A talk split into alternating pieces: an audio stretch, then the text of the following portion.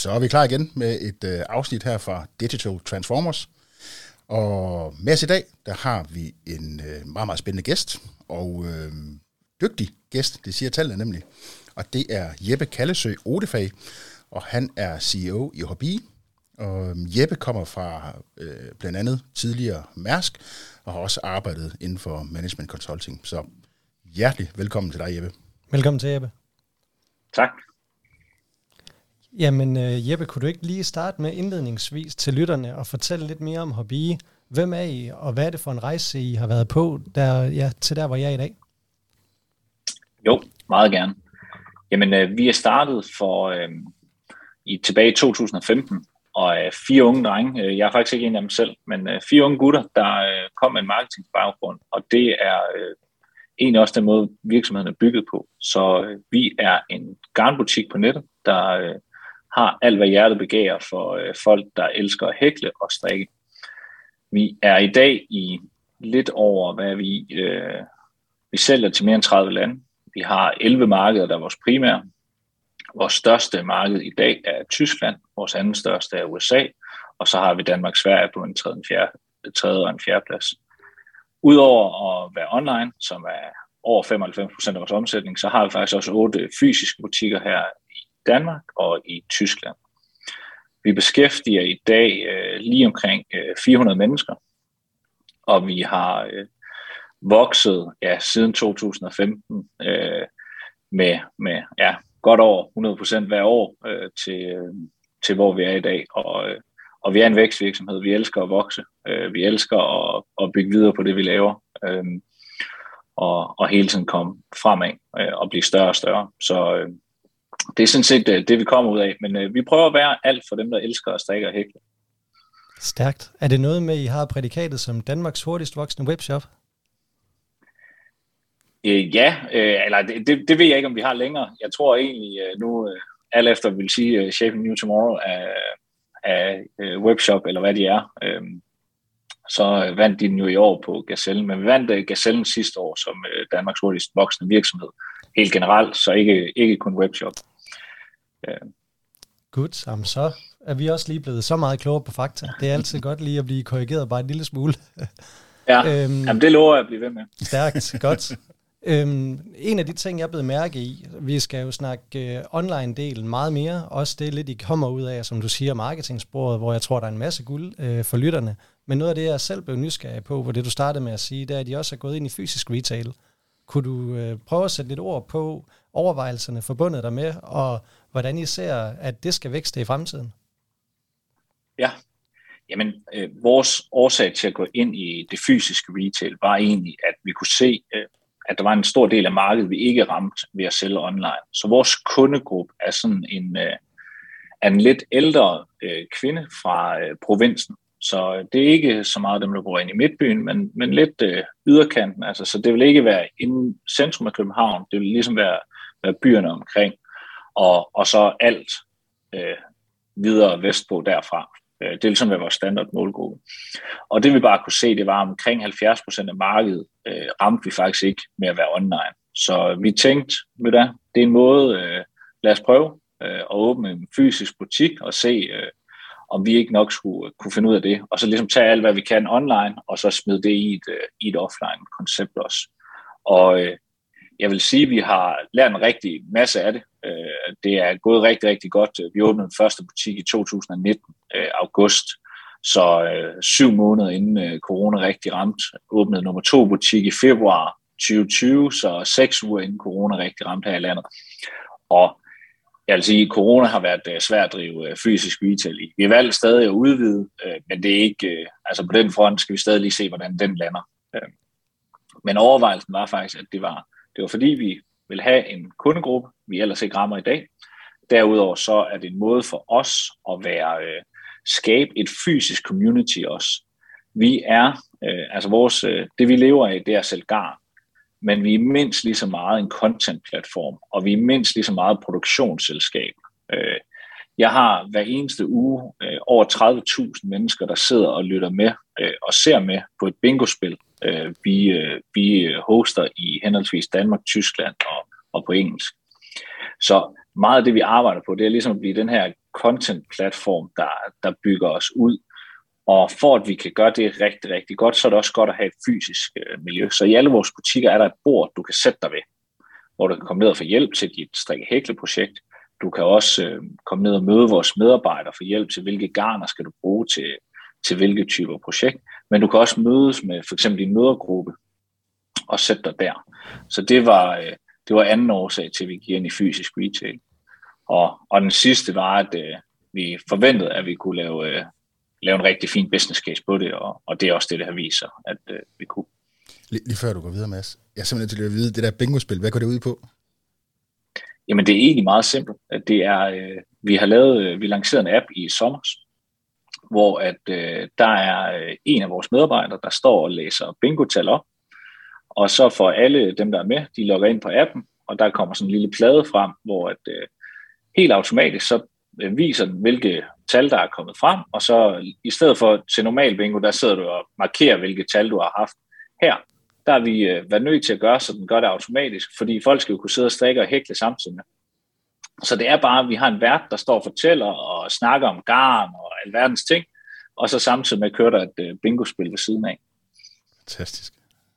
Det skulle jeg altså lige vide før. Så, videre. det kan jeg godt forstå. Det var også meget vigtigt lige ja, jeg, jeg, jeg tror, vi har, jeg tror, sådan, de seneste tal, jeg lige så øh, for sidste uge, det var 31.000 mennesker, der var, var med i en team, var sådan et spil. Så det er alligevel også en, øh, en slant. Vi skal lige vende tilbage til det der, fordi I er jo blevet en ret stor publisher, kan man sige, når I tænker på den måde. Og det, der, ja, det, det der følger der en masse kontraspørgsmål med, men lige for at gøre det fysiske univers færdigt, øh, så kunne jeg forestille mig, at I og med, I opererer inden for nichen med garn generelt set, så tænker I meget dybt og bredt i sortimentet, at I virkelig vil kunne være nogle af dem, der, hvis ikke allerstærke, så i hvert fald bedst på udvalg generelt set. Hvordan harmonerer I det i det fysiske univers? Kan I have fuldt sortiment, eller hvordan går I til det? Øh, det er fuldstændig rigtigt. Det er det, der er vores, øh, ligesom vores kongstanke omkring, hvordan vi driver forretningen. Det er at være dybe og brede inden for garn. Så øh, vi har lige omkring 9.000 varenummer i, i sortiment, og cirka halvdelen af det har vi i butikkerne. Det er enormt meget for en garnbutik, men relativt lidt af vores sortiment, altså så det er kun 50 procent af det. Og det er noget af det, vi sådan, faktisk har skulle vende kunderne lidt til, fordi normalt vil of, folk egentlig går ned og tænker, du har det hele i butik, og så kan det være, at du kun har noget på online. I hvert fald vores målgruppe har haft den tanke i gang. Øh, og det er lige sådan en, der, der er vi nødt til at være sådan ret øh, øh, gode til at forklare kunden, at når de kommer derned, jamen hvis vi ikke har det her, så kan vi hjælpe dig med at vise, hvor vi har det på, øh, på øh, siden. Øh, der vil også være, der vil være gange, hvor der er ting, der er udsolgt i butikken, som du så skal købe online, og, øh, og det er selvfølgelig også en mulighed.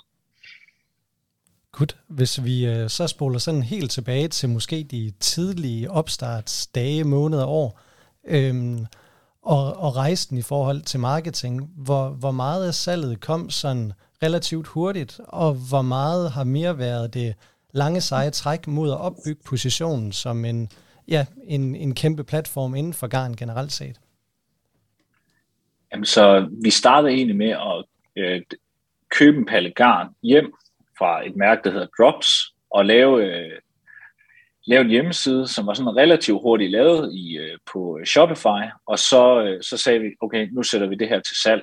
Det vi havde på forhånd, det var fordi, øh, vi kom ud af en affiliate marketing baggrund, mm. så det var meget online marketing, meget performance marketing, og det er det, vi er gode til os i dag. Vi er virkelig performance-drevet, taldrevet i alt, hvad vi gør. Og så havde vi ligesom en e-mail-liste af folk, vi kunne øh, puste det her ud til allerede fra start af. Så det var sådan set starten på det hele. Det var øh, en simpel hjemmeside, en palgarn fra Drops, og så, øh, og så en e-mail-list, og det er egentlig det, vi har bygget på lige siden. Lige i forhold til lytterne, der måske ikke lige ved, hvad affiliate øh, marketing vil sige, kunne du kort give en indflyvning til, bare lige ultrakort, hvad det er, og hvordan I har anvendt nogle af de principper i jeres forretningsmodel? Ja, Jamen, affiliate marketing er egentlig, at du sælger andre folks produkter, og så får du en kommission af det salg, du har lavet. Så det kunne være, at øh, jeg skulle sælge, øh, lad os sige, badehåndklæder øh, for Speedo, så vil jeg få 10% af den omsætning, jeg genererede til Speedo øh, via salg af de her badehåndklæder. Så det er, det er måden, det er på. Og det vi egentlig har gjort, det er, det er en ekstrem performance-drevet måde at drive en marketingfunktion på. Så det er, øh, det er benhårdt måling af alle kampagner, vi kører, hvordan performer de, hvordan optimerer vi det, hvilke ord fungerer, hvilke ord fungerer ikke, hvilke former for billeder, hvilke former for video øh, performer, hvilke målgrupper er det, du skal targetere. Øh, så hele din måde at drive en online øh, marketingsmaskine på, er, er ligesom det, vi har excelleret i. Øh. Stærkt. Det virker til, at I er ja, helt naturligt også kvæg jeres position, men I er super langt på jeres rejse. Uden at du øh, skal føle, at du skal dele alle guldæg og forretningshemmeligheder ud, kunne du måske komme lidt ind på noget af det, som jeg vil antage, altså selve PNL-strukturen, og den der indsigt i, hvad I kan tillade jer at bruge for at vinde nye kunder og alt det der. Hvor meget har været et ja. framework, I har startet med helt fra start, og hvor meget er kommet sådan lidt mere organisk, som I er vokset? Jeg tror, en af de helt store ting, der har været på vores PNL, der sådan ligesom har ændret sig siden 2005, det var, at vi gik fra at sælge andre folks produkter til at sælge vores egne. Så vi gik egentlig fra at sælge det her mærke, der hedder Drops, til, og nu, øh, nu sælger vi øh, langt hovedparten af alt, hvad vi sælger, af under øh, paraplyen hobbygarner eller hobbytilbehør. Hvilket bare gør, at vi har en bedre margin, vi har kontrol over, øh, der er ingen, der ligesom skal sige, at der er nogle andre, der har det på tilbud, hvorfor vi skal matche prisen eller et eller andet. Altså, det er, vi er i kontrol af vores, hele vores værdikæde selv.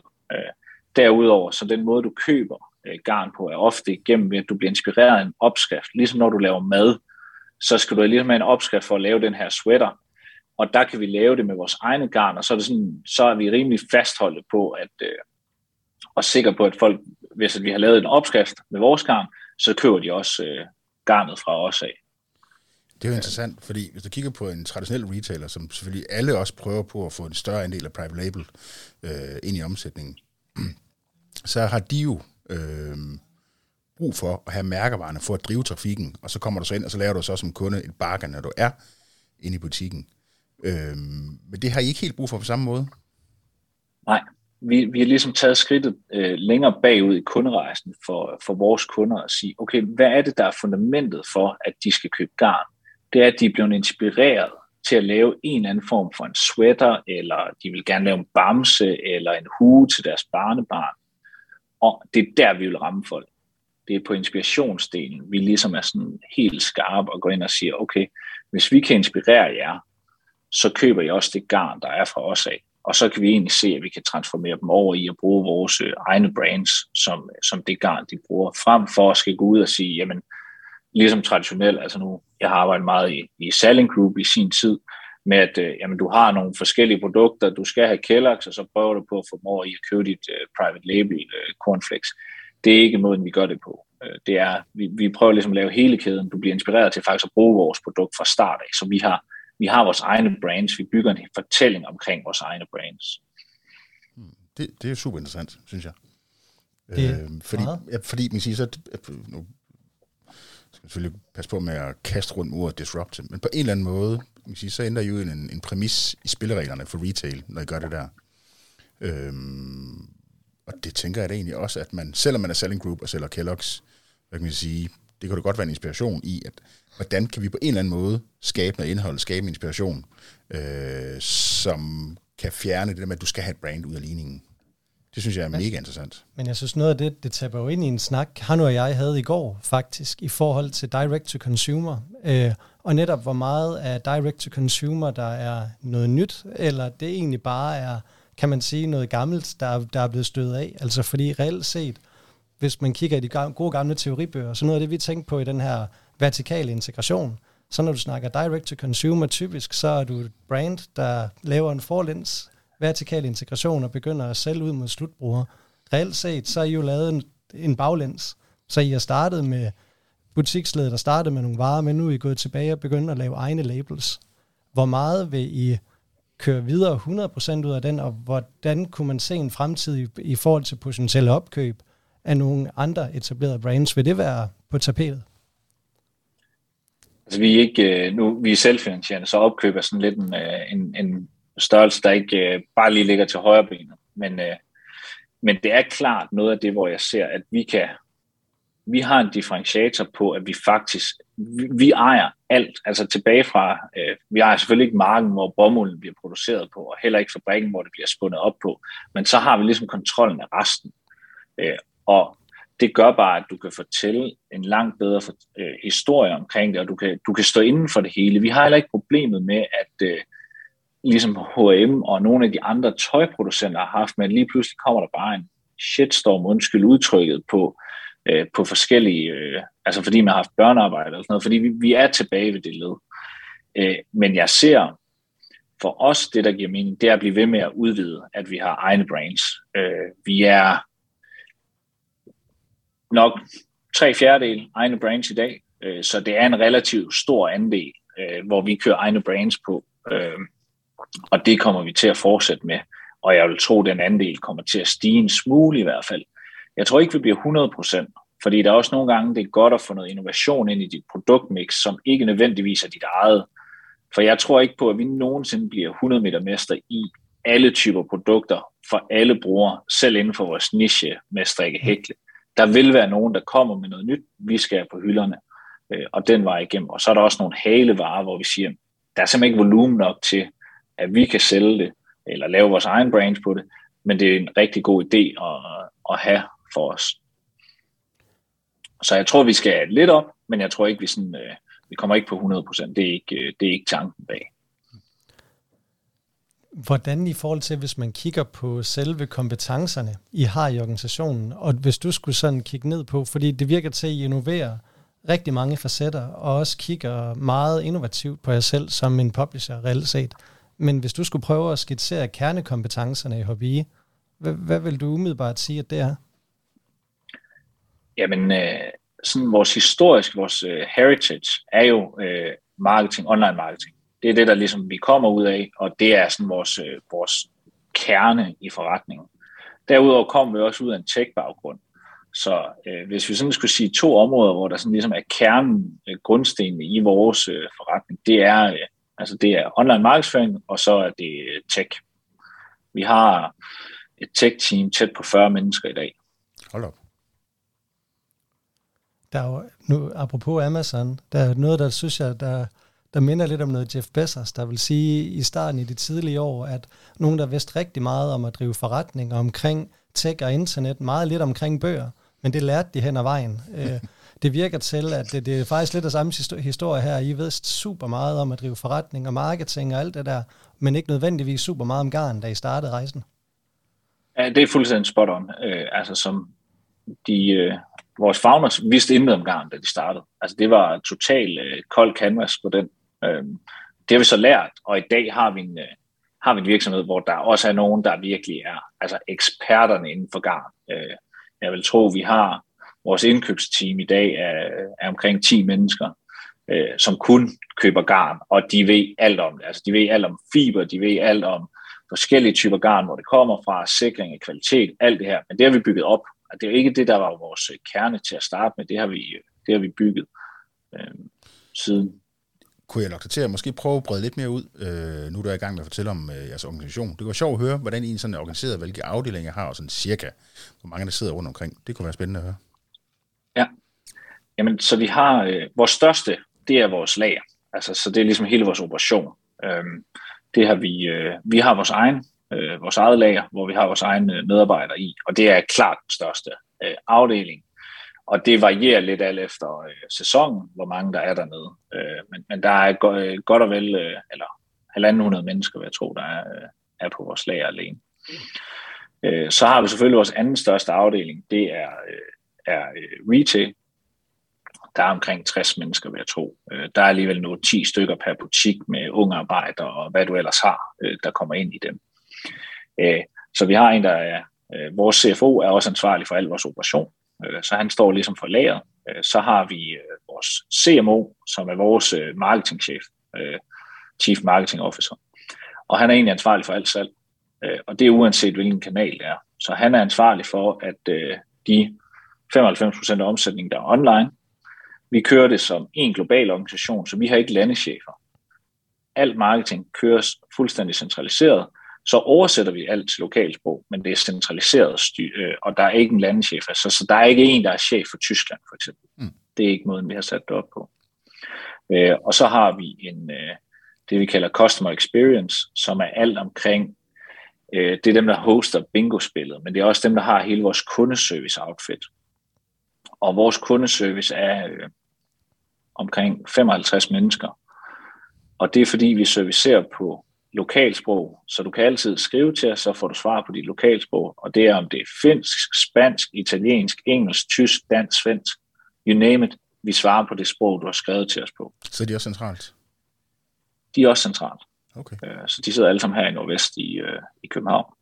Hmm. Øh, og så har vi en people and culture afdeling.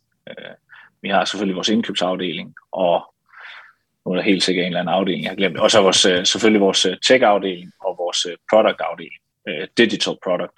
Så vi er jo både, du kan sige, vi har det fysiske produkt værende garnet, men vi har mindst lige så meget produkt, der er digitale. Øh, så det er bingo-spillet. Det er den app, vi lige har lanceret her i januar måned. Det er, vi laver en masse omkring opskrifter, hvordan det er, du bruger opskrifterne. Så noget, alle de her 40 folk, vi har i vores tech-afdeling, de bliver ligesom styret fra et forretningsmæssigt synspunkt fra en product-afdeling. Okay, så product, det er også dem, der udvikler øh, opskrifter og sådan noget? Øh, de udvikler ikke selve opskriften. Ja. Det er, øh, de udvikler alt det tekniske omkring det. Så alt, øh, hele den digitale løsning, det er egentlig, hvis du forestiller det er ligesom Spotify har lavet. Altså du har nogle små øh, grupper, der arbejder på et produkt. Det kan være shop, en app, de arbejder på. Jamen der er så en, der er product owner på det. De sidder i produktteam, og de har så syv mennesker fra tech. Øh, det er en backender, en frontender, øh, og forskellige nogle appudviklere, der sidder i det team, og så laver de det sammen. Okay. Hvor mange sidder og laver øh, opskrifter og, og producerer content osv.? Jamen der har vi, øh, så vi er egentlig gået fra at have mange af dem in-house til at nu kører vi mange øh, freelancers, som leverer ind til os. Øh, så vi har et team på, at det er en 5-6 stykker, der koordinerer det, og så er det, altså vi har over 1000 øh, influencers og designers, vi arbejder med. Øh, så på den måde er det et enormt netværk af folk, vi bruger til at lave opskrifter for os. Hold da kæft. Men super spændende. Nu bliver jeg nysgerrig på, om det også er et affiliate-model. Øh, det er det delvist, ja. Det giver super god mening. Øh. Hvor jeg er en spade til at regne i hovedet. Hvor mange mennesker giver det i alt, hvis du lige tager de øh, eksterne væk? Jamen, så vi er, øh, vi er de her lige knap 400 mennesker. 400 mennesker. Øh, det er så ikke øh, bare lige, det er ikke FTE'er, det er øh, hoveder. Yes. Ja, ja. Okay. Hvordan, hvis vi prøvede, Jeppe, at du skulle prøve at kigge lidt bredere og give nogle råd? Fordi på den ene side kan man sige, at I på relativt få år, nu syv år siden, den spæde opstart jo er nået super, super langt, og egentlig inden for en vertikal, hvor I startede med ikke ret meget indsigt på selve garndelen. Altså så det her med, hvordan har det egentlig lige kunne lade sig gøre, at man så hurtigt har kunnet tage så signifikante markedsandele, og hvad kan mere klassiske forretningsmodeller lære af den måde at tænke på? Så noget af det, vi har gjort godt, det er at være meget, meget specifikke på, hvad det er, vi vil, og så arbejde inden for det. Så vi har ikke prøvet på at brede os ud sådan produktmæssigt. Vi har ligesom sagt, det er strikke hækle, vi vil, og så bliver vi dybe og brede inden for det. Så vores, vores tanke er, at alt, hvad vi laver, det skal være, vi kalder det purpose built, for strikker og hækler. Så når jeg snakker om bingo, så vil 90% af, ja, øh, lad os sige, 85% af Danmarks befolkning vil sidde og kigge på vores bingo-spil og tænke, det er jo godt nok kedeligt, for jeg skal ikke gøre noget. Men det er fordi, man ikke forstår, jamen når du sidder og strikker hækler, så skal du have hænderne fri. Fordi du skal sidde og strikke hækle. Og det har vi været meget, meget fokuseret på fra start af. Så find noget, hvor du bare går dybt. Øh, det har virket for os. Og så er vi jo i stedet for bare gået ekstremt internationalt. Mm. Så øh, vi var meget, meget hurtigt til at komme ud over landets grænser. Jeg tror, vi gjorde det efter seks måneder. Der gik vi ind i Sverige øh, og, øh, og sender i dag til ja, plus 30 lande. Øh, og er jo ikke længere øh, skandinavisk øh, funderet i den forstand, at vi, vi selvfølgelig ligger her, men, mm. men det er uden for Skandinavien, vores hovedmarked er. Og det er også der, hvor væksten kommer til at komme fra i, i fremtiden. Så det er ligesom at vores model, det er at ja. sige, jamen niche og så bare øh, globalt i stedet for. Ja. Det er, jo, det, altså det er jo interessant, når man kigger på mange andre virksomheder, også mange andre pure players, altså hvad hedder det, rene e-handelsforretninger, øhm, hvor man siger, hvor det handler rigtig meget om for driften til at fungere, det handler rigtig meget om at, man siger, at få styr på marginerne, hvad, hvad skal bruge på fragt, hvad koster indkøb osv. osv. Og så begynder man at kigge på, hvordan kan vi så hvad hedder det, få styr på vores customer acquisition cost øhm, og vores kundelivstid, øh, kundelivstidsværdi. Men det er, jo, det, er jo, det er jo egentlig sindssygt stærkt, det der med, det havde I fuldstændig styr på, før I begyndte at skalere. Hvad koster det at få en kunde, fordi I vokser ud af affiliate? Så det er, det er jo faktisk, ja. det, det er egentlig lige mm-hmm. et, mhm. et mega skarpt tip, øh, at man ret tidligt får styr på det, der er forudsætning for, at du kan skalere, når du har styr på produktet. Det er faktisk altså mega os, spændende. Det, det, det vigtigste, vi kigger på, det er jo vores unit economics. Altså hver eneste ordre til hver eneste land, hvordan ser det ud? Hvad er det, vi bruger? Hvad får vi ind i gennemsnitlig ordreværdi? Hvor mange produkter består det af? Hvad er gennemsnitlig på produkterne? Hvad giver det af kurvstørrelse? Hvad er vores COX på de produkter? Mm. Og så går vi bare ned, okay, hvad koster det for os at øh, få fældet ned på vores lager? Hvad koster det i shipping? Hvor mange marketingskroner har vi brugt på det? Øh, og hele vejen ned, hvor vi bare ved, hver eneste marked, der ved vi fuldstændig ned til, en overhead omkostning kommer, hvad tjener vi? Fordi så kan du også begynde at styre din forretning efter, hvor du gerne vil vækste. For det giver jo ikke mening at vækste. Vi, øh, vi har været nødt til at justere lidt her på grund af fragtpriser. De har været sindssygt høje, især oversøisk. Mm. Øh, Australien har faktisk historisk været et rigtig godt marked for os. Men fordi fragtpriserne bare er gået through the roof øh, på det seneste, jamen så er jeg nødt til at justere ret hurtigt og sige, okay, der skal jeg ikke investere nær så meget, fordi min kak bliver for høj i forhold til, hvad jeg har tilbage. Øh, og det skal du bare styre på. Mm. Og jeg tror, alle de vil sidde og slække sammen munden og sige, det vil vi super gerne styre på. Og så det der gode spørgsmål, hvordan man kommer godt i gang, og hvordan man gør det. Er der så nogle generelle ting, altså måske nogle helt konkrete tools, men, men jeres rejse hen til at få gjort det der meget operationaliserbart, hvordan har den været? Altså, vi har fordelen af, at vi startede ud af det. Øh, så på den måde har vi ikke skulle ligesom lave en transformation, eller gå i den retning og få folk til at bruge det vi har vores ERP-system, et open source system, som vi selv kan kode i, og det er fundamentet for alt, hvad vi gør. Så der er ikke, der er ikke flere datakilder, der er, ikke, der er et sted, alt ligger. Øh, og det vil også være min anbefaling til alle. Øh, jeg havde øh, en af mine tidligere chefer øh, sagde, at øh, det gode ved ERP-system implementering, det er, at de er altid dyre, end du regner med, de tager altid længere tid, og de er altid dårligere, end hvad du regner med. Det lyder som ERP. Øh, og alt det, der var, det kommer ud af boksen øh, et halvt år senere. Nej, det er vi nødt til at lave custom til jer. Præcis. Øh, og der har vi været meget fokuseret fra start af på at få det rigtige værktøj, og så, øh, så er vi egentlig sådan rimelig, det skal fedt ind i det.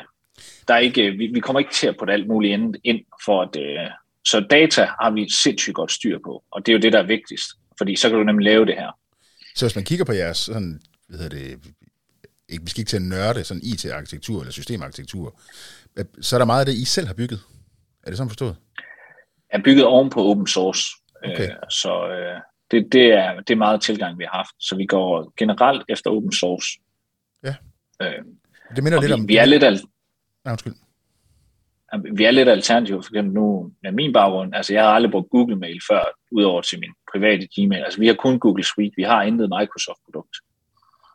Øh, fordi der har vi mere fleksibilitet, og Google Data Studio er enormt godt at bruge til alt, der hedder data. Altså, og jeg tror, der er nogle gange nogen, der... Det er så nemt at bruge, når du først lærer det. Øh, og det er ikke noget, du skal have... Altså, du skal ikke være en koder for at kunne finde ud af at lave dine egne rapporter og sådan noget. Det, det, det har virkelig fungeret godt for os. Og igen lige for den brede lytter, Jeppe, kunne du måske kort sætte nogle ord på lige, hvad, hvad hedder det, Google Data Studio er, og måske give et eksempel på, hvordan I bruger det aktivt i arbejdet? Ja, jamen uh, Google Data Studio er egentlig lidt ligesom Power BI øh, fra Microsoft, bare endnu mere fleksibel. Så det er egentlig, jamen det er en kombination af Excel Online, og så Power BI. Så du kan lave, sådan, du kan lave det hele selv, øh, og sætte de her rapporter op, og så autogenerere det bare øh, derfra, og, og ligesom opdatere løbende. Og vi bruger det meget til afrapportering.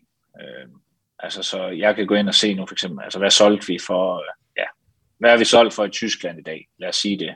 Hvad, hvilke produkter er det? Øh, hvad er vores GP1-margin på det? Øh, øh, hele vejen ned på, altså sådan, hvad har jeg brugt af marketingskroner i Tyskland i dag? Øh, har det været på ja, øh, Google, har det været på Facebook, øh, har det været på e-mail marketing, hvad er det, jeg har brugt? Så det er egentlig bare, altså det er bare et, øh, et, et BI-værktøj, mm. øh, som er lidt mere fleksibel end de andre. Det, det, det, det er sjovt det der, fordi nu, jeg kan huske, da jeg startede øh, i Selling Group, der hed det jo så Dansk Supermarked. Jeg har aldrig været i en stor virksomhed før. Så kom jeg ind, og så øh, åbnede de en skærm for mig, og så var der sådan en stor sort skærm med nogle hvide bogstaver på. Det var det, jeg kaldte det sorte helvede. Så et gamle AS400-system. Og der skulle du kunne huske talkoder. Så timesal, det var sådan noget 391, 75 eller sådan noget. Så, så det var sådan, det var så meget sjovt, det var, sådan, det var rigtig meget prestige i, det der med at kunne kende alle de her koder. Øh, jeg kunne ikke finde noget som helst overhovedet. Jeg skulle altid have en voksen til at hjælpe mig for at finde øh, alt muligt. Jeg kunne huske, at jeg skulle åbne e-mail-programmet, så var det Lotus Notes, som var fuldstændig vanvittigt øh, dårligt. Men det var egentlig meget sjovt. Det var ligesom sådan en anden form, altså sådan IT'en var sådan en form for immunsystem, der sådan skulle holde udvedkommende mm. ude af system, ude af, ude af, af virksomheden. Hvor jeg, jeg, tror, jeg tror, der er noget spændende i det der med, at mange af de her nye og også billige værktøjer, mm. simple værktøjer, bare det, det er nemt at gå til, så lige pludselig får du så frigivet en masse energi, og du får, øh, der er lige pludselig en masse mennesker, der får adgang til nogle flere data. Øh, ja. det, det må der ligge et eller andet helt vildt stærkt i. Det tror jeg også. Altså det med, at du ikke skal øh, have en IT-person ind over hver eneste gang, du skal have en rapport eller et eller andet, er sindssygt øh, brugbart. Det er selvfølgelig ikke, altså det, det er også det, man skal med Data Studio. Det er ikke i nærheden af sådan en Tableau øh, i og Power BI i deres øh, lækkerhed omkring det. Altså det er det ikke. Mm. Øh, det er lidt mere råt, øh, så det er ikke sådan, du kommer ikke bare med et flot øh, landkort, hvor du viser alle tingene på. Og sådan. Det, det er ikke måden, det fungerer på. Men, men tal, hvis man godt kan lide at kigge på tal, øh, så, er det, så er det kanon, i hvert fald for os. Ja. Lige, lige et øh, hurtigt opfølgende spørgsmål. Øhm, jeg kommer til at tænke på Zalando, når du sidder og fortæller om jeres sådan, setup. Øhm, så vidt jeg ved, eller kan huske, så har Zalando mere eller mindre bygget hele deres infrastruktur selv. De har selv kodet deres ERP-system, de har selv kodet deres e-commerce-system, øh, og så har de selvfølgelig nogle, nogle plugins rundt omkring, men i bund og grund, så har de bygget det hele selv. Og jeg kan huske, at jeg tænkte, det der, det er det dummeste i hele verden at gøre. Øh, jeg er så blevet lidt klogere siden. Øh, men er ikke enormt risikabelt, det der med at, at prøve at bygge alting selv? Men jeg tror, at det vi gør, det er, at vi, vi prøver ikke at bygge alting selv. Vi prøver at bygge ovenpå noget open source. Øh, og jeg er en meget stor tilhænger af, at vi skal, øh, som udgangspunkt, så vil vi gerne have open source, fordi der har vi større kontrol over kodebasen, og vi kan ligesom arbejde med den. Men vi er ikke blege for at købe et open source system, vi kan arbejde videre på, og vi er heller ikke blege for, øh, altså vores e-mail motor er noget, der hedder Emarsys, som er et, er et rigtig, rigtig godt øh, amerikansk værktøj. Øh, så der køber vi også standarder. Jeg tror, at det vi skal have fokus på, det er der, hvor vi kommer til at differentiere os. Så når vi snakker øh, app for eksempel og, og bingo-spil, altså bingo blev ikke langs appen blev ikke lanceret, fordi vi skulle have et bingo-spil. Appen blev lanceret, fordi det er der, vi vil have alle over i. Øh, vi kommer til at være app first frem for web first. Øh, ja. Vi er stadig i, i transition fra det, men, men det er ekstremt vigtigt, at vi så i app-regi kan bygge det hele selv, og ligesom den, der hvor vi bliver purpose-built for Garner-entusiaster, der er det nødt til at være noget, hvor vi virkelig kan, kan administrere det og, og lave det lige nøjagtigt den måde, vi gerne vil have det, som mm. vores kunder gerne vil have. Så jeg tror egentlig, øh, vi, er, vi, får, vi, får vi er ikke blege for at købe noget. vinduespusser her i 6. sals højde og banker løs på vinduet. Det havde vi altså ikke planlagt. Nej, det er en af de der ting, der lige kommer som en lille skvulp for højre. Så, men, øh, Nå, øh, det er da hyggeligt. Ja. Men øh, noget af det, øh, der også kunne være sjovt at høre lidt om, det er nogle af de her makrotendenser, der sker lige nu, både med inflation, der brager afsted, og supply chain, der er presset, iOS 14, alle de her ting. Er der, er der noget, der besværligt gør lidt jeres øh, rejse lige nu, eller var påvirket af? Altså, jeg synes, det hele besværligt gør det. Øh, jeg vil sige, øh, vi kunne godt have været for uden iOS 14-opgradering. Øh, øh, jeg tror så faktisk, vi har fundet ud af, at med den så er det næsten været positivt for sådan, øh, hvad, altså eksisterende spillere, fordi det gør det langt sværere for nye at komme ind. Fordi det vi gjorde for 15 år siden, det var virkelig at give en fuld speed på vores øh, Facebook. Og der kunne du ligesom lade dem køre det hele. Øh, og det, det kan du ikke på samme måde i dag. Altså der skal du have første, øh, altså first party data. Mm. Øh, og det gør, at det er sværere for nye at komme ind. Men, men jeg vil sige, det har givet nogle skuld. Øh, lad os da sige, at vi skulle lige rekalibrere vores marketingsmaskine her over det sidste år. Øh, supply chain, jamen det er en hovedpine uden lige, at det må vi bare sige. Øh, det er jo, først så var det, at du ikke kunne få container ind i, øh, over hele verden, så endte priserne med at firedobbelt, øh, det er de vel stadig, og så var der oliepriser, og så er der ingen fly på vingerne, fordi der ikke er øh, øh turister, og altså så, og det, øh, det kan vi godt mærke også, øh, og det, det besværligt gør det er klart, men det er også, øh, altså jeg synes også, det har det sin charme på, på sin vis, at jamen, hvis det bare var lige ud af landvejen, så kunne alle gøre det, øh, så, så der er også noget, øh, noget charmerende over, at øh, jamen, du skal kæmpe lidt for at få dine varer, og for at få lavet de gode deals på dine produkter, og, og det. Ja, det er fedt at kan se det på den måde, er stærkt. Øhm, hvordan, hvis vi kigger på skalerbarheden, øh, der var du inde på, Jeppe, på et tidspunkt i forhold til, at I ikke har landesef og alle de her ting. Og jeg, jeg udleder lidt, at der måske, eller det kan jeg gætte på, at øh, I allerede prøver at tænke en anden form for simplicity i jeres skalerbare model, sådan helt generelt. Kan, du ikke lige prøve sådan, hvis du vil dele ud af det, sådan tænke lidt i forhold til, hvordan I agter at skalere, og egentlig også og organisere jer for at kunne skalere på tværs af landegrænser? Jo, jeg tror vi, altså vi, vi er jo på mange, i mange lande i dag. Øh, altså vi, vi oversætter alt til 11 forskellige sprog, øh, og har 13 forskellige domæner, øh, som ligesom er det, vi kører igennem. Så på den måde er vi sådan skaleret ud øh, i de lande, vi egentlig tænker. Jeg tror, det, det man skal have for øje, det er, at vi skal også være forberedt på, at organisationen skal ændre sig over tid. Altså, hvordan det er, vi er struktureret. Fordi det kan være, der er et eller andet, der i dag giver super god mening. Jeg ser det ikke lige i den nærmeste fremtid, men man skal ikke være bleg for, at om et år eller to, så er det en anden måde at organisere sig på, der giver rigtig, rigtig god mm. mening. Mm. Øh, det tror jeg egentlig mere for os er den skalerbarhed, vi skal bygge ind. Øh, altså det er den her fleksibilitet, agilitet i måden, vi arbejder på, end det er, at vi sådan forbereder os på noget andet lige i morgen. Øh, fordi det er ekstremt skalerbart, at du kører fuldstændig samme model på tværs af alle lande. Det eneste, du gør i forskel, det er, at du oversætter det hele. Mm. Men hvordan, hvis man, hvis man kigger på tværs af alle jeres 11 sprog og alle jeres markeder, er, er der nogen, hvor man kan sige, at der i dag er noget kompleksitet i at skal oversætte alt og have lokale kundeservice support og potentielt set lokal momsnummer, men hvor at omsætningen nu ikke rigtig er fulgt med, eller hvad man skal sige, men hvor I bliver ved med at drifte noget, der, der ikke er så profitabelt endnu, men i en vedvarende tro på, at det kommer, eller hvordan? Ja, og det er egentlig tilbage til det her med at have styr over din unit economics. For du er nødt til at kunne kigge ned på orderniveau, og så skal du jo sidde og kigge på, okay, tror jeg på, at den her AOV nogensinde kan blive profitabel ned på et GP3-niveau, hvor at jeg ligesom har nok penge til at dække mine øh, faste omkostninger til kundeservice. Øh, fordi det er dyrt at have kundeservice. Øh, altså vi, øh, vi oversætter også til polsk i dag, og der skal vi selvfølgelig hele tiden vurdere, om giver det mening at have det polske marked åben eller ej.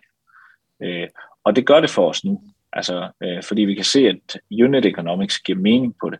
Men det skal du overveje, fordi der er også en kompleksitet. Jamen, så skal du have nye betalingsløsninger. Så skal du have nogle bestemte fragtløsninger derned. Jamen, du skal have din kundeservice, øh, der skal være på polsk. Og derudover, så skal du lige hver eneste gang, du laver et nyhedsbrev, jamen, så skal det også lige oversættes til polsk. Så det, det er der selvfølgelig noget kompleksitet og noget manglende skalerbarhed over, kan du godt sige, øh, ved at, at gøre det på den måde. Men vi har valgt, at det var måden, vi investerer i, og vi har jo oversat hele siden til polsk. Hvor lang tid tog det fra, øh, altså hvor lang tid siden er det, siden I to beslutninger om at gå ind på det polske marked? Det gjorde vi i 19. Okay. Vi har ikke åbnet nye markeder siden 19. Nej. Så, øh. så det har taget jer tre år at komme til der, hvor du, hvor du siger nu, hvor jeg styr på matematikken i det, og kan se og har styr på PL'en på, på, ja, på unit-niveau og kan skalere der? Vi, vi har faktisk haft styr på det siden dag et. Altså der, der, okay. vi, vi har aldrig været i tvivl om, hvad vi tjente eller ikke tjente i Polen. Nej, men så før øh, det blev lønsomt. Ja, øh, og det, øh, jamen du kan sige, fra start af har det egentlig været, det har været lønsomt øh, ned på, at det begyndte at betale af på den omkostning, vi havde ved at starte det. Fordi det, der arbejder du bare med fri fragtgrænser. Øh, så får du ikke ordren, hvis det er. Mm. Øh, og så er det selvfølgelig lige til at starte med, bruger du relativt mange penge på Facebook-markedsføring for at få opbygget. Øh, men så får du det ned på et niveau, hvor det sådan ret hurtigt, øh, at dit paid øh, bliver, øh, bliver på et niveau, hvor vi, vi kan kontrollere, om det giver mening eller ej, øh, og, og sende til et marked. Så hvis du skulle... Vi har endnu ikke lukket et marked, sådan kan jeg sige det. Mm. Er der nogen, du har lyst til at lukke? Det, det, det tænker jeg, vi... det tager vi en anden gang. Det det er præcis. Men det var, det var faktisk lidt outlet af det, jeg skulle til at spørge om, hvis du kigger tilbage. Øh, og det er jo klart, det virker jo til, at der er mange ting, hvor I har været helt sindssygt tænksomme allerede fra dag et, og været super grundige at have et udgangspunkt, der bare gør, at I har en enorm beslutningskraft. Men alligevel så er der også ting, man trods alt lærer hen ad vejen. Hvis du kigger tilbage, er der nogle ting, hvor du kan sige, at Nå, hvis man ved, hvad man ved i dag, så vil jeg gerne have været foruden og gjort de ting? Der er masser. Det hvad kunne sige. det være? Der er, jeg synes, vi har været, øh, her igennem hele corona har vi været meget, meget, øh, lige pludselig hele supply chain kompleksiteten, der er kommet her, er noget, vi har skulle lære os øh, hen ad vejen. Der har været rigtig meget omkring det her med, fra at være en lille operation med et lager, der øh, vi har ligget ind til øh, sommeren 2020, øh, der havde vi lager og kontor samme sted. Det giver en utrolig forståelse af, hvad foregår der ude på lageret, hvad foregår der på kontoret. Når jeg sælger her, jamen så hvad gør det med at få pakket ordren? Der splitter vi det op. Jeg vil sige, det var en, øh, det var en beslutning, der blev truffet meget, meget hurtigt, med meget, meget lidt indsigt i, hvor stor en konsekvens det faktisk har, at du lige pludselig har kontor og lager hver for sig. Øh, og det kunne vi have, have været skarpere på i sin tid, øh, fordi der, der var simpelthen nogle ting, vi bare skulle altså, lære i det. Derudover så vil jeg også sige, at det at drive retail er altså ikke lige så nemt, som vi lige fik det til at lyde, da vi åbnede den første butik. At der er vagtplaner, og så er der en, der er syg, og så er der en, altså, øh, det, det er et helt andet flow, øh, som vi også har skulle lære. Øh. Men I har butikker i udlandet også, ikke? Har I butikker på, øh, på alle de markeder, hvor I er nu? Nej, kun i Tyskland. Kun i Tyskland. Vi har tre i Tyskland og fem i Danmark. Okay. Så det er, det er meget begrænset. Vi er kun i Nordtyskland. Øh, så vi er i Lübeck, Bremen og Hamburg. Okay. Så det er heller ikke noget i... Og kun været der... Vi har ikke været et år endnu i Tyskland. Øh, Vores første butik åbnede 1. juni i Hamburg øh, i 21. Okay. Så hvis vi skal prøve også at komme lidt forbi de ultimative drømme, sådan på lidt længere sigt, hvis vi snakker, det ved jeg ikke, 3, 5, 10 år, og lukker øjnene, hvor er hobby så henne i fremtiden? Hvad er det for en position, man har på den store verdensscene? Så er vi, øh, så er vi altså, ledende global på alt, der hedder strikke og hækle. Øh, det er klart ambitionen. Og det er også klart ambition at eje hele kunderejsen. Fordi vi er ikke, altså vi, vi lever af at sælge garn, men det er kunderejsen, der er vigtig for vores kunder, og det er den, vi vil eje. Så vi vil eje en digital kunderejse for alle garnentusiaster i hele verden. Det er, det er drømmen, og det er, det er det, vi arbejder på hver eneste dag. Så, øh, så hører jeg så også implicit, at du siger, at I skal ikke ud og, og ekspandere via for eksempel Amazon eller andre marketplaces.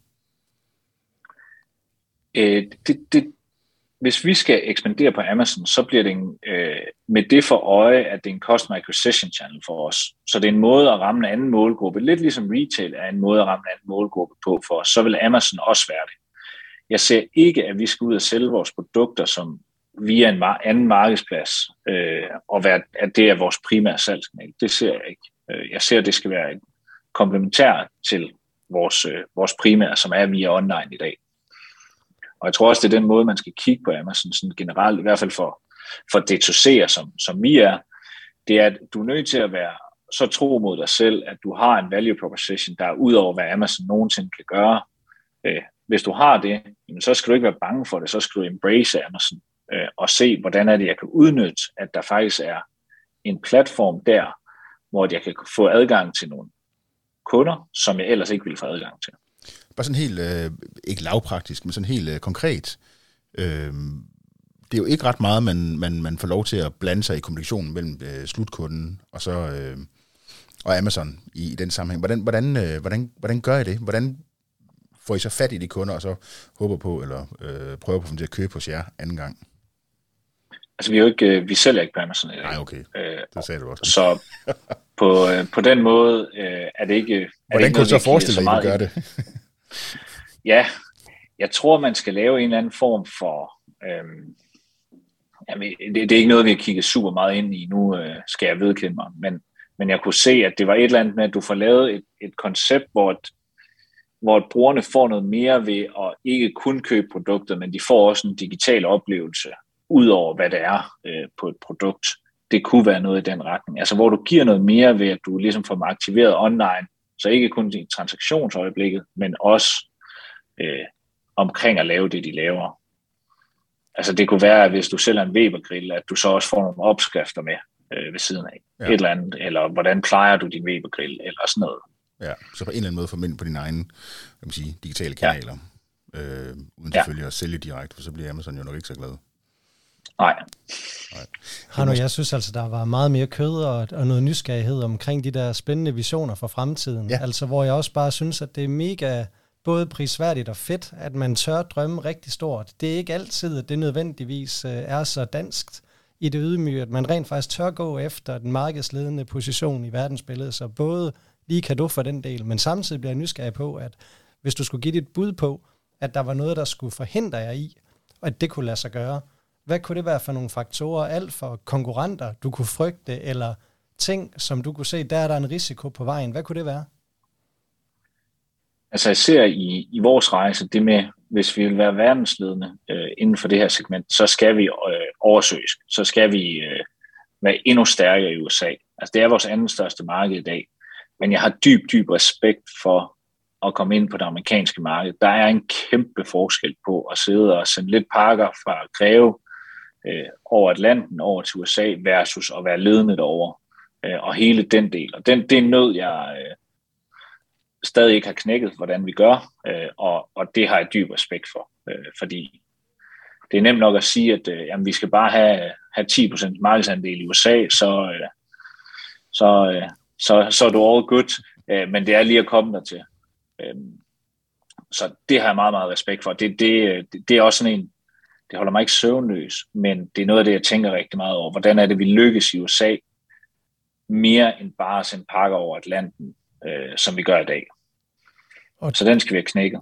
Hvordan det der med også med, med at få tempo på i forhold til fragt, altså der må også være et kæmpe logistikpuslespil i, både at man gætter på, man ikke vil sprede sin varer alt for meget, men man også fundamentalt er nødt til det, hvis man vil have tempo i leverancerne. Hvor langt er I på ja. den rejse i dag? Har I sådan et primært lager, eller opererer I allerede med hops rundt omkring, eller hvordan? Vi har et lager, øh, og det ligger i Greve, lige syd for København. That's it. Vi sender alt ud fra det lager. Og det er jo næste. Altså du får en supply øh, chain complexity over tid, ved at, øh, hvis du vil være verdensledende. Fordi så skal du til at have lager andre steder. Der er simpelthen, øh, altså det, det er noget af det, vi også kommer til at kigge ind i. Også hele det med at begynde at få, altså den volumen, vi skal have igennem af varer, øh, er også enormt stor. Uh, så det er også noget, så hele supply chain ser jeg også som værende en ting, vi skal blive endnu bedre til. Jeg synes, vi er dygtige til det i dag, men hvis du skal drømme så stort, som vi gerne vil, så skal vi, altså det er kvantespring, vi skal tage stadig øh, på det, fordi det, det bliver bare mere komplekst. Og så den sidste, hvis jeg skulle sige, det er sådan hele tech-udvikling. Altså det er at blive ved med at få de bedste medarbejdere øh, til helt generelt som virksomhed, øh, men kunne blive ved med at, at få nok tech-folk ind til at udvikle alle de ting, vi gerne vil. Øh, det, det er også noget af det, jeg ser som, øh, som værende en af de ting, vi skal have stor, stor fokus på. Mm. Ja, det er, jo, det er jo så en, øh, hvad hedder det, et ønske og en pain, som du deler med rigtig mange. Det må man ja. sige. Ja. Hvordan, hvis vi så lige kigger her nu, hvad er det for nogle ting, og kan man sige, der er, der er på topprioritet-listen lige nu og her? Hvad er det, der fylder i hobby?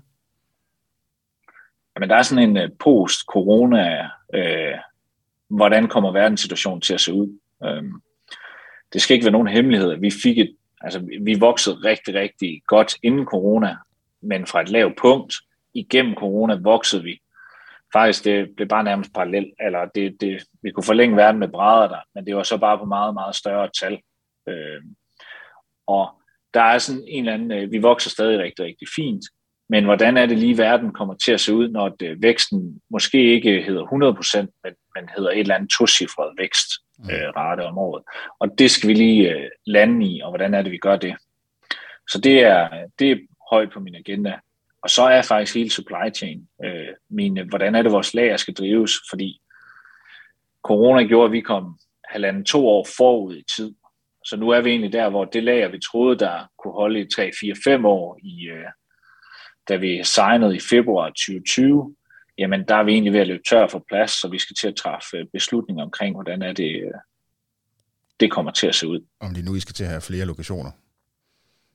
Jamen det kunne være en overvejelse. Skal der være flere lokationer? Øh, skal vi have mere plads? Vi har muligheden for at udvide, hvor vi, øh, hvor vi ligger i dag. Øh, hvordan gør du det, og hvad, hvad er plusser og minuser for det? Altså vi er jo stadig klart størst i Europa. Over 80 procent af vores øh, omsætning er i Europa. Så på den måde er det stadig her, vi gerne vil. Og øh, jeg kan bare se, kompleksiteten ved at lægge flere lager rundt omkring i Europa er ret høj versus hvad er det, du får ud af det. Øh, og det skal man bare lige overveje i det. Og det er sådan nogle overvejelser, jeg går med lige i øjeblikket. Øh, ja. Derudover, så er hele tiden kommercielt. Hvordan er det, vi skubber os selv? Alle de digitale udviklinger. Hvordan får vi det hurtigt ud i markedet? Hvordan er det, vi uh, sikrer, at uh, alt det fede, vi har på tegnebrættet, for at eje hele den her kunderejse? Hvordan er det, vi får det så hurtigt som muligt ud i markedet, men uden at jeopardize, at, øh, at det også er et godt produkt, uh, brugerne gerne vil have. Mm. Er, er, det, er det en beslutning også, øh, nu sagde du, at I var selvfinansierende, Øhm, er det også en, en beslutning, der gælder fremadrettet? Fordi jeg kan jo se, jeg kan jo se hvis I skal ud og hvis I være en globale spiller, og hvis I for eksempel skal ind i USA, altså det kan jo godt kræve nogle meget, meget dybe lommer. Ja, ja, altså vi har egentlig en rigtig fin økonomi på den front også, fordi øh, du skal arbejde med din leverandør om, hvad er din betalingsbetingelser mod dem, og så fordi vi er D2C, så får du jo øh, pengene med det samme. Øh, så på den måde har vi sådan en ret, øh, øh, ret god økonomi der. Men der er også et eller andet i som virksomhed at være tro mod det, du er som fundament. Altså vi, øh, altså vi, vi skal ligesom, øh, vi skal tjene alt, hvad vi bruger, øh, og det kan jeg godt lide, fordi så bliver du heller ikke, øh, så vokser du heller ikke hurtigere, end du kan håndtere det. Øh, og det er også vigtigt for mig, mm. at, vi, øh, at vi har fokus på det hele tiden. Men det er jo, har det været et potentiale, man har set fra start? Altså netop det, at det giver den fordel som direct-to-consumer, at man sælger med det samme og først skal betale for varerne senere. At det, det jo giver nogle cashflow-fordele, eller det er noget, der bare er kommet som en aha, strategisk mulighed hen ad vejen?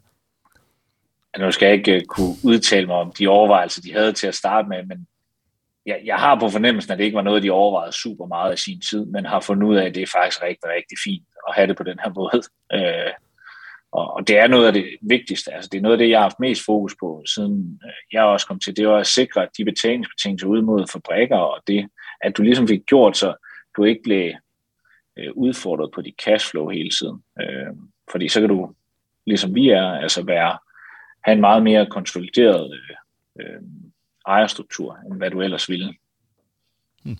Jeppe, jeg har lige et sidste spørgsmål på min palette. Hvad hedder det? Netop det, mm, som du siger, at I gerne vil være de både dybeste og bredeste, eller i hvert fald, nu ved jeg ikke, om man kan sige de dybeste og bredeste, men i hvert fald vil gerne vil være dybe og brede i sortiment.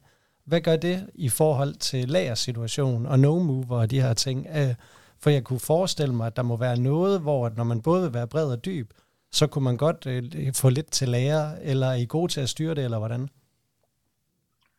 Jeg synes faktisk, vi er ret gode til at styre det. Vi, øh, det, der er for os, det er ikke så meget, at vi har no movers. Vi har bare, vores hale af varer er ekstremt lang, men de bliver brugt i rigtig mange ordre. De bliver bare ikke brugt i nær så mange ordre. Så det vil sige, at vores sortiment bliver solgt hele tiden.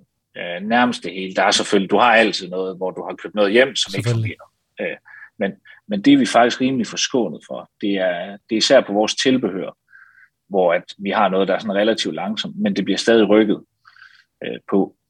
Og så har vi jo øh, det fantastiske ved vores kunder, det er, at øh, vi kan lave noget, vi kalder lucky bags. Så når vi har noget, der ikke sådan rigtig rykker sig, så kan vi parre det sammen med noget rigtig fedt, og så synes de, det er det mest fantastiske. Og så lægge en fed opskrift ved, så kan du faktisk få det meste til at rykke. Øh, og det, øh, det er en god måde at sådan få sikret, at du ikke har en halevare, som aldrig nogensinde flytter sig. Men jeg har da, jeg har et par håndcremer på lager, jeg godt vil af med, øh, som, øh, som nok ikke var det bedste køb, vi fik lavet. Fantastisk. Nå, jeg synes, dem, det, dem kan I få til en god pris til alle lytter. Ja, ja vi er klar. Fedt. Nå, nå, ja, okay. ja, I en affiliate-model. Hvad får vi i cut så? Ja, Nå, men jeg tror egentlig, jeg er også sådan stille og rolig. Jeg, jeg synes, han sagde 25 procent her nu. Var det det, du hørte? Eller, ja. ja, det skulle være det rigtigt. Hvis vi tager dem alle sammen, så er det, så er det okay. Hvad, er du ikke fra, du, du, er du fra Nordvestjylland eller sådan noget, er det ikke det? Ja, fra det mørkeste mørke Vestjylland ude ved Holstebro. Ja, jeg tænkte nok. Jeg tænkte nok. Så var det ikke 25 procent, han sagde. Nej, det er præcis. Det er præcis. Ja, 25 promille. Jeppe, det har været en... Øh, vi skal til at sådan en stille og roligt stå af her nu, fordi tiden er faktisk øh, sådan gået. Øh, jeg synes, det har været enormt lærerigt, det her. Øh, Helt vildt. Og hvis jeg sådan lige, bare lige sådan, der er lige en ting, som jeg sådan har siddet og, og der har prikket lidt til, mit, til mit ego. Øh, fordi det der med, at det startede ud af en affiliate-forretning, det der med, at det startede med at have fuldstændig styr på online marketing, hvad koster det for en kunde? Hvad kommenterer de? Hvad er average order value? Øh, hvad er genbestilling? Alt det der. Den der matematik, der ligger i det, det var jo sådan noget, hvis jeg kiggede på en CEO og sagde, hvad skal du have styr på? Det vil sige, det venter vi med at få styr på. Der er nogle andre fundamentale ting, vi skal have styr på først. Men, men der er et eller andet her, hvor jeg lige kan mærke, at jeg skal hjem og, og gruble lidt. Øh, sige, måske kunne man faktisk godt som CEO, eller måske endda som bestyrelsesmedlem, øh, hvad hedder det, udfordre sig selv med at sætte sig noget mere ind i den matematik der, fordi det er jo i bund og grund, altså vi forudsætter jo, altså vi gør jo ikke noget, hvis ikke vi håber på, at det lykkes. Så vi antager faktisk, at vi får mhm. noget til at fungere. Og det er jo der, man sige, den der skalering, det er der, hvor du begynder man sige, at, at ja, kan skalere forretningen. Øh, det er jo der, hvor e-commerce begynder at blive rigtig interessant. Men der vil jeg lige sige, det, det der, det er jo spillet. Altså præcis, det der, det er jo spillet. Så det er jo bare, man kun prisværdigt lige at kippe med kasketten om, at allerede fra start, at man har set, det spiller gået så indad i at forstå, hvordan og hvorledes så man kan lave sin marken og styre derefter. Og ja. der, der er det da en kæmpe kompetence, at du også har den indsigt, Jeppe, når du skal være med til at lede slagets gang. For mig, det er i hvert fald noget, det jeg synes, der fungerer rigtig godt for os, det er, at øh, og også vores bestyrelse, de har styr på det her. Altså vi, vi skal ikke starte med uddannelse i, i, i vores unit economics eller noget som helst. Det, det, det, vi ligesom, det er fundamentet, og så kan vi arbejde ud fra det. Så jeg vil være, øh, Altså jeg ville være ked af, hvis min bestyrelse ikke havde styr på sådan de fundamentale unit economics i at drive en uh, e-com business som vores. Det, så det vil være min klare anbefaling også til andre bestyrelser, at få styr på den del. Det bliver simpelthen det sidste ord, Jeppe. Og det synes jeg faktisk er en rigtig fin måde at slutte på. En god opfordring og lidt lektier til, til, til bestyrelsesmedlemmerne. Tusind tak, fordi at du blev med i dag. Det var, det var enormt spændende at høre med forretning, øh, og det var så også lærerigt jo. Øh, så Tusind tak for det, Jeppe. Ja, tusind tak, Jeppe. Vi håber, vi må gøre dig stævne en anden gang, så vi kan få en opdatering, hvor langt I er nede på rejsen. Det må I helt sikkert. Og tak fordi I vil have mig med. Fantastisk. Det var en fornøjelse. Hej hej.